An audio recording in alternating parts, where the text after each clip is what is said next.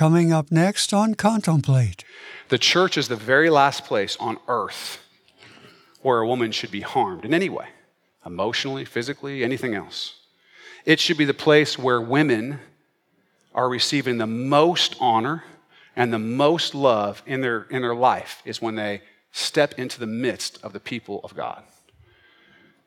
Because we're the only ones, we're the only ones with a worldview that specifically, directly, and unequivocally says that men and women are equal in value.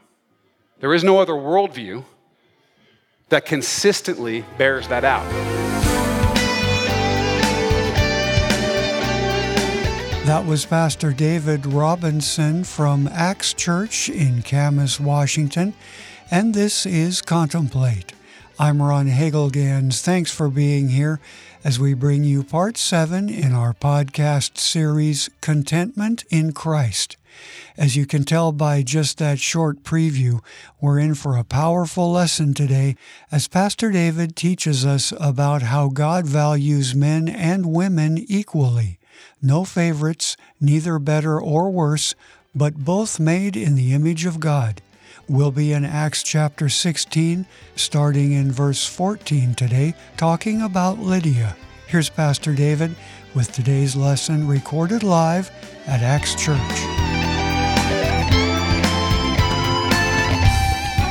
It says that she was a worshiper of God, right? She worshiped God, which means she probably was not Jewish. It's a Gentile name. She's not from Jerusalem, she's from another place, and she was a God worshiper. She's probably a God-fearer. We've talked about what that means. We've talked about the difference between being a Jewish person, born Jewish, being a proselyte, which is you're not born Jewish, but you take on the, the religion and you go through the whole process. For men, it can be a painful one. We've talked about that. I'm not going to go into it. Um, we don't see here that she's a proselyte, although she could be. But somehow, probably back where she's from in Thyatira, she was introduced to Judaism and she saw the truth of the one true God and became a God worshiper, a God-fearer, most likely. Um, and so she is now here in this other place in Philippi, and she's with these other women worshiping God, praying to God. They're at basically a prayer meeting. It says that Lydia heard them. She heard them, which means she was listening. Why? This is someone who's come from a completely different culture to become a God-fearer, to believe in the one true God, to a monotheistic religion would have been very different. So she's a truth seeker. She's after it. These guys come and they start talking, and Paul starts talking, and she's listening. She heard them. And it says, The Lord opened her heart to heed the things spoken by Paul. So there's more than one thing going on here. You have Lydia, who's a truth seeker. You have Paul who's preaching the gospel, which Paul is known to do. But then you have the Lord at work, right? The Lord is, is there, and he's, he's drawing Lydia to himself. He's opening her heart to listen, to heed what's being said. This is a smart woman. She's financially successful. We know that. She's a businesswoman. She's selling purple. And she's a truth seeker. She's a truth seeker.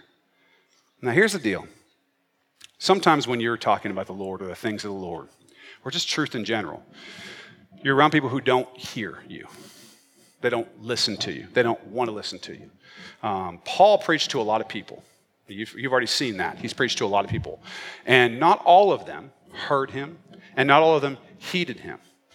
And what we have to realize, because we also speak to people, part of our part of our calling as believers, right, is to go out and make disciples for Christ, is that sometimes we're going to speak and we're going to speak truth, and we might speak it well, and we might speak it powerfully, but if God is not opening that heart, you're not, the, the, is not getting in. None of us came to the Lord just on our own because we're so great. The Lord has to be at work in the heart of the person. And so rather than get discouraged, which I, it can be easy to do, you know? I talk a lot up here and sometimes i can get discouraged if, uh, if there's somebody I just really i just really want them to understand this thing but that's not how it works. It doesn't work that way for me it doesn't work that way for you and it doesn't work that way for anybody else. God has to be at work. All paul is responsible to do here is to preach the gospel. That's it. He's responsible to go where god's called him and preach the gospel. It's god that brings the increase. It's the lord that works on the heart. And here he's working on the heart of lydia she becomes a Christ follower. She is the first person that we read about in Europe, which is where he is now, um, that becomes a Christ follower. Okay, this woman is the first European Christ follower that we know of, okay? Maybe this man in the vision was a real dude and there were other Christ followers there. We don't know that though. This is the first one scripture tells us about in this area. So, Paul and his companions were faithful to wait. They didn't run ahead of the Lord when they wanted to go to Asia, when they wanted to go to Bithynia. They waited. They got the call. Then they went to Macedonia. Then they were faithful to wait again. And they just waited until the Lord put the opportunity there. And then the Lord worked in the heart of Lydia so that they got to have the benefit. They got to have the benefit of seeing someone come to the Lord, which was an amazing thing. Let's look at the next verse. This is verse 15. And when she and her household were baptized, she begged us, saying, If you have judged me to be faithful to the Lord, come to my house and stay. So she persuaded us. After Lydia becomes a Christ follower, her whole household becomes Christ followers. So Paul got the opportunity, Paul and these guys got the opportunity to preach the gospel to all of them. They all became Christ followers and they got baptized. Okay, this, that's an act of obedience. If, you don't, if you're not familiar with baptism, it's an act of obedience that we do to identify ourselves with Christ, to say to the world, we're a Christ follower. After we become a Christ follower, this is something we do. And so that's what they did. It would have been immersion baptism. They baptized them, and then she says, Hey, come stay with me. She doesn't just say that, she begs them, she persuades them to come stay with her. I don't know if it was difficult. As you may recall from, from earlier chapters, there was a real issue for Jewish men to go into the house, to go into the house of a Gentile, period. Okay, it would have been the type of thing that would have been the talk around town, to even go into a Gentile's home. But we know that these guys would have, certainly Paul, would have felt completely free to do so. I don't know about Silas. I don't know about Timothy because the Council of Jerusalem has come and said, hey, you don't need to worry about all that anymore. A Christ follower is a Christ follower. There's no judgment about Gentile versus Jew. We're all one in Christ. That's, that's, this, that's what's come out, but I don't know whether it's sunk in yet. So I don't know how much persuading she had to do. Okay, just because you have the freedom to do something doesn't always get you past your scruples or you're feeling that, ah, yeah, I know I'm allowed to, but it still doesn't feel right. You got to understand culturally. Culturally, the idea of Jewish men going and staying in the home of a Gentile woman would have been unthinkable. Unthinkable prior to the gospel. Prior to the gospel. So, she does persuade them and they stay with her. Now, what can we take from this section? Um, we can take a lot. We can take a lot. We see the faithfulness, of Paul, Timothy, Silas, and Luke. Like I say, patience, waiting, knowing, hearing the voice of the Holy Spirit, clearly knowing, don't go here, don't go here, wait, go here, and then wait, and all that, and then seeing the fruit of that. Lydia and her household, the first Europeans to get saved. Okay, so we see that. And we see God is faithful to them. And God will be faithful to us when we listen when we're quiet, when we seek the Holy Spirit, and He gives us a direction, and we listen, and we're faithful, and we wait, and we're patient, He's going to be faithful. He's going to be faithful in what he, does, what he allows us to be a part of. But we see something else too. We see this woman. We see this woman, this faithful woman, become a Christ follower. And we see God's love once again, as we see over and over and over again in Scripture. We see God's love for women and for faithful women of God. And, you know, it was women who were at the prayer meeting. It wasn't the men who were there, as far as we can see. It was a woman who first became a Christ follower in this, in this story. And so I want to talk for a second about God's love for women. And this is not just for the women, who it's definitely for. I specifically really want the men in the room to listen because we have some issues. We have some issues. I'm not saying us specifically in this church, I hope not, but we have some issues as a culture and have had issues for as long as human beings have existed. We've had issues. And so um, we have this history, this unfortunate, evil history of treating women as though they were less than. As though they were less than. less than men, less important than men, and so on. But Scripture could not be more clear about the value and the importance of women right from the very beginning of Scripture. Let's look at Genesis 1. Okay, this is verses 26 to 28. It says, Then God said, Let us make man in our image, according to our likeness. Let them have dominion over the fish of the sea, over the birds of the air, and over the cattle, over all the earth, and over every creeping thing that creeps on the earth. So God created man in his own image. In the image of God, he created him. Male and female, he created them. Then God blessed them, and God said to them, Be fruitful and multiply, fill the earth and subdue it, have dominion over the fish of the sea, over the birds of the air, and over every living thing that moves on the earth. What does it say? Men and women, male and female, were created in the image of God. Not men were created in the image of God and women were something else male and female, were created in the image and likeness of God. That means everything that's valuable and important and honorable and awesome about being male or female, all of those things are contained in the image and likeness of God. All of them. All of them. That's all from God. Everything good about maleness and femaleness is wrapped up in the image of likeness of God. There is no one's better, one's worse, one's more important, one's more valuable. That doesn't exist. That doesn't exist. We have, we, we've come a long way in some ways, and in other ways we haven't. Um, no gender has a value above any other gender male over female, female over male. And yet we struggle. We struggle with this. We struggle with the value and the importance, sometimes of our own gender, sometimes of the, of the other gender, we struggle with that. Men have used the fact that they're physically, normally, there are some definite exceptions, but they're physically stronger than women on average. They've used that fact throughout history to dominate women, to abuse women, to harm women.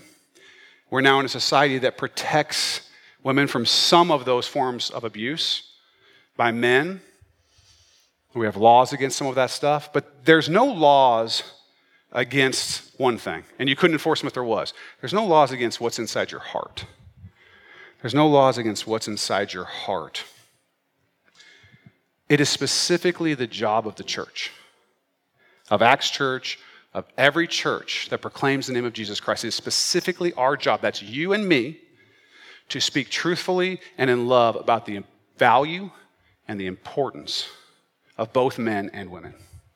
The church is the very last place on earth where a woman should be harmed in any way emotionally, physically, anything else. It should be the place where women are receiving the most honor and the most love in their, in their life is when they step into the midst of the people of God. Because we're the only ones, we're the only ones with a worldview that specifically, directly, and unequivocally says that men and women are equal in value. There is no other worldview that consistently bears that out. If you want to look through some of the other religious systems, you'll see something very different in a lot of them. But Christianity is not like that. That means that we, all of us, men and women, have to take very seriously the duty to comb through our prejudices. That means we got to take that, that worldview, got to take those glasses off, and we got to comb through our prejudices and see see if there's any thought in our, in our heart that we need to take captive about what we feel about ourselves or about other people. And I want you to think about it. I want you to, as we, as we kind of work through this, I want you to think this in your own mind, and I want you to be completely honest. Only you and God will know what you're thinking. Is there any, I'm talking to both men and women, is there anything in your mind that makes you feel, or any thought that you have, or any way that you feel like women are less value than, valuable than men. Anything in your mind, anything in your heart. If there's not, that's awesome because everything in our culture for thousands of years has fought to try to make you, whether you're a man or a woman, try to make you feel that in some way or another that that's true. I have, I have a lot to say on this subject, and we don't have time for me to go through all of it. So I, I wanna, I'm going to concentrate on just one issue for now. We'll get another one of these messages later, I'm sure. But I want to I wanna concentrate on one way in which women are devalued. in our society, which, which we as the church must fight against, which we as the church must fight against in our own lives, and we in the church must fight against in the culture at large. That's objectification. Objectification. Now, what does it mean to objectify a person? It basically means you take away a person's humanity and you use them as a thing, as a means to an end, rather than seeing them as a human made in the image and likeness of God. It means you use them as a thing. Now, you can objectify anyone. It doesn't have to be male, female, anything like that. You do it every single time that you lie or you cheat or you steal. You do it every single time that you give way to your anger and you don't think about someone else's situation. Every time that you're selfish, all those times, you're usually engaged in some form of using another person as a means to an end. Okay, so objectification can happen in a lot of ways. In a lot of ways. But there's a particular way that we objectify women in our culture. We, without saying it, and sometimes with saying it, sometimes with saying it, we make people believe, or we try to make women believe as a culture. I'm not saying anybody in this room, as a culture. We try to make people believe, women believe, that they're only as valuable as the way that their bodies look. That all of their value is wrapped up in there.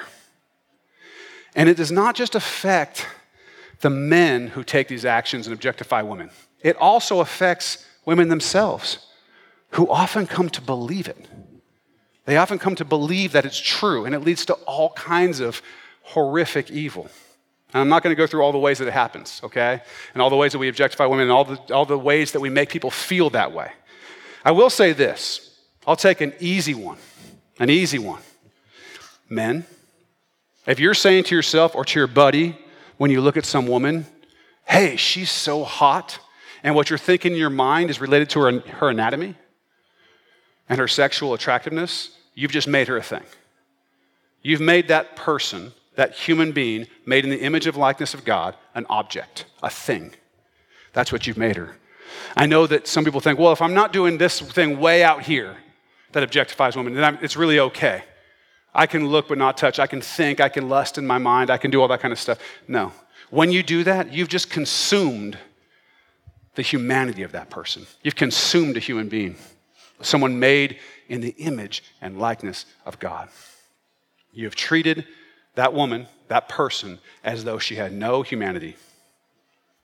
Young women, sometimes even not as young women, if you're desiring to hear those words from men, something you need to understand about men is that if you're desiring to hear those words for those reasons, you're desiring to be objectified. Don't. You're not an object. You're a valuable human being made in the image and likeness of God. You are worth so much more than whatever we're calling attractiveness these days, which, by the way, changes all the time. Do not allow our culture to convince you that your attractiveness is the most important thing you have to offer. Generally speaking, it's one of the least important things that you have to offer. You have so much more about who you are than that. Don't let culture let you place value of any kind in that. I could, I could go on and on. When I see the way um, that some, you know, woman's dressed a certain way and these men get these ugly looks, I mean, it just it breaks my heart, honestly. It just breaks my heart. I see these young women, I, you know, I worked in the juvenile system. My wife's a teacher. You know, I've been around, and I've been a pastor. Um, I've been around a lot of things, and I can just tell you that when I see these women with eating disorders and anxiety and fear and depression and hopelessness as they try to reach for some physical standard that is impossible so that they can feel valuable, I'm heartbroken. I'm heartbroken by that. When I see the pain that objectification causes, I'm heartbroken. What I want us to understand is that the, the place where this has to get fixed, the place where we start the ball rolling is in the church. It's not in some, you know, now you know, you know, uh, public ad campaign by the government. It's not something that they're going to learn at school. It happens here because you're the only ones, you, the church, are the only ones that have a worldview that can explain why attractiveness and so on isn't the only place where value is, or isn't even a place where value is. Okay? There's a lot, like I said, there's a lot to say about this. All I, all I have to say, because we're running out of time, is that the thoughts in your heart, God knows. God knows the thoughts in your heart. You're going to be accountable. I have a wife, I have a daughter, I have a mother, I have a sister, I have millions and millions of sisters in Christ. And as someone who's called to, to preach the Word of God, as someone who's called to speak truth, I'm not going to stand by as long as I have breath. I'm going to continue to speak to anyone who will listen that we're not going to go along with a culture that wants to turn women into objects. We're not going to do that. Women and men, you need to value, you need to value your femaleness, your maleness as an awesome, amazing gift from God. It's a special gift. It's a special gift. And the one place where you can go back thousands of years and find it talked about as a special gift, as an amazing thing, is here. Mary, the mother of God, is this amazing woman. An amazing woman. Lydia from today This is this incredible woman. Over and over and over again, you can go through and find all these women who God has lifted up. Look at the way that Jesus treated women. Women are awesome, women are blessed. They're the crown of creation, just like men. As human beings, we are the crown of creation. Listen, your wife is not less than you. Your wife is not less than you. Ladies, women, you are not less than a man. You want to look pretty, fine, okay? But that's not where any of your value is. That's not where any of your value is. And I know for some of us, it's like, yeah, I know this. I know this stuff. My, my thought is that the Holy Spirit won't be leading me to say this unless there's some of us who still don't quite get it. There's some of us who still don't quite get it. In order for us to be the, the voice, the loud voice in society and culture that's saying, listen, we're going to value everybody. We're going to look at everybody and respect and honor everybody because they're made in the image and likeness of God. We have to have it right in our own minds and in our own hearts. And so I'm asking us to think about that today. And here's something else that's important, just a little side note. Valuing women is not done by some cheap act of chivalry where you treat women well or with respect, but sort of like, you know, patting them on the head. Sort of like, yeah, it's because they're weaker. That's, that's not respecting women. It's not.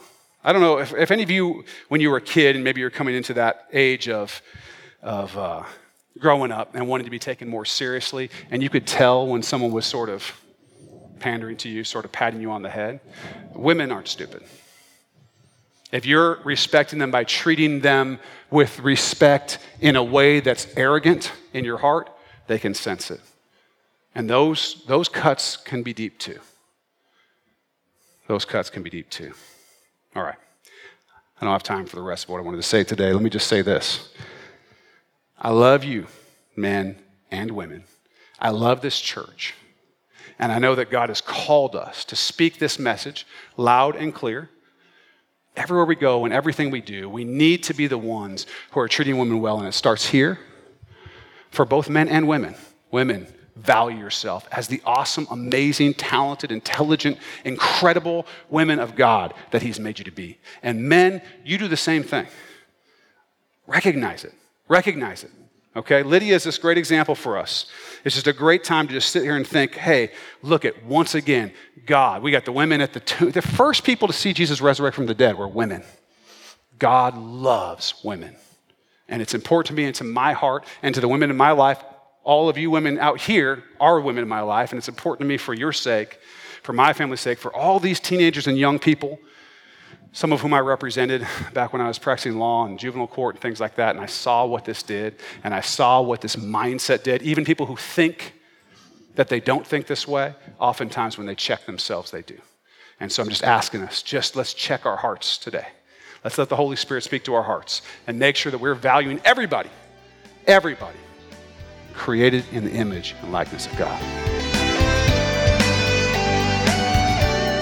You've been listening to Pastor David Robinson from Acts Church in Camas, Washington, with part seven in our series Contentment in Christ here on Contemplate. That's the kind of teaching that really makes you stop and think, isn't it?